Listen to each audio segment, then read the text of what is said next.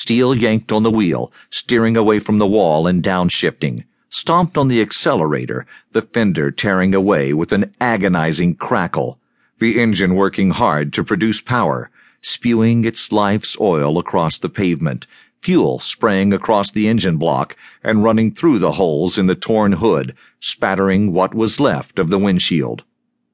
There was a flash as it all ignited at once, angry red and orange flames reaching up and around the body on the left, licking up through the right fender and through the holes in the shredded hood. She was done.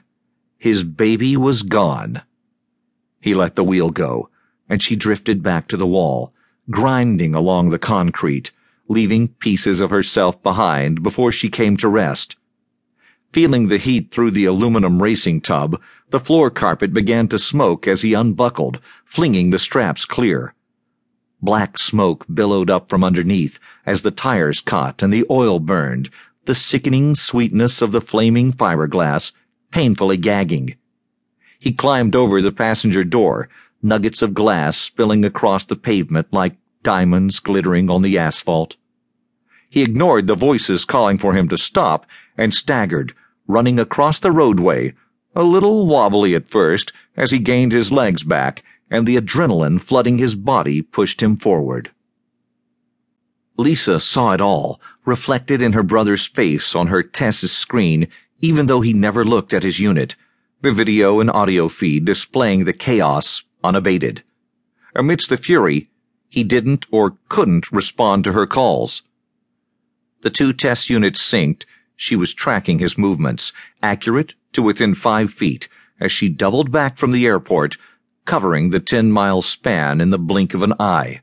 Thunder exploded in the crystal clear blue sky with a flash of lightning as the Reaper arrived above the scene at little more than treetop level. The arc system shut down, revealing the angry black Reaper screaming over, overshooting, swinging flatly around in level flight, sliding sideways in an arc, front turret sweeping the chaos below. The news helicopter arriving on the scene nearly dropped into the trees from the turbulence created when the black ship appeared, recovering over the golf course, keeping its distance from the alien craft. Lisa swept in low over the golf course where Jack was headed, never turning her back on the chaos. The roof of the black SUV on the other side of the bridge popped open, two halves of a circle splitting down the middle, a minigun turret appearing between the protective halves, her threat screen instantly alerting her of its presence. She tapped the right rudder pedal, the maneuvering jets swinging the nose to bring her nose turret to bear, the gun pipper settling over the target. Don't you do it, asshole! The operator with the minigun spun the barrels up, and a stream of fire lanced up at her, the shields absorbing the rather small rounds, the sound not unlike rain on the roof of a car. She flipped the safety clear and blipped the trigger, the cryo Gauss guns firing three rounds, the turret's chain feed clacking quickly as the concrete wall exploded around the truck, cratering it with holes the size of garbage can lids, the third passing through the truck, blowing it apart, splitting it in half, adding to the flaming wreckage on the bridge.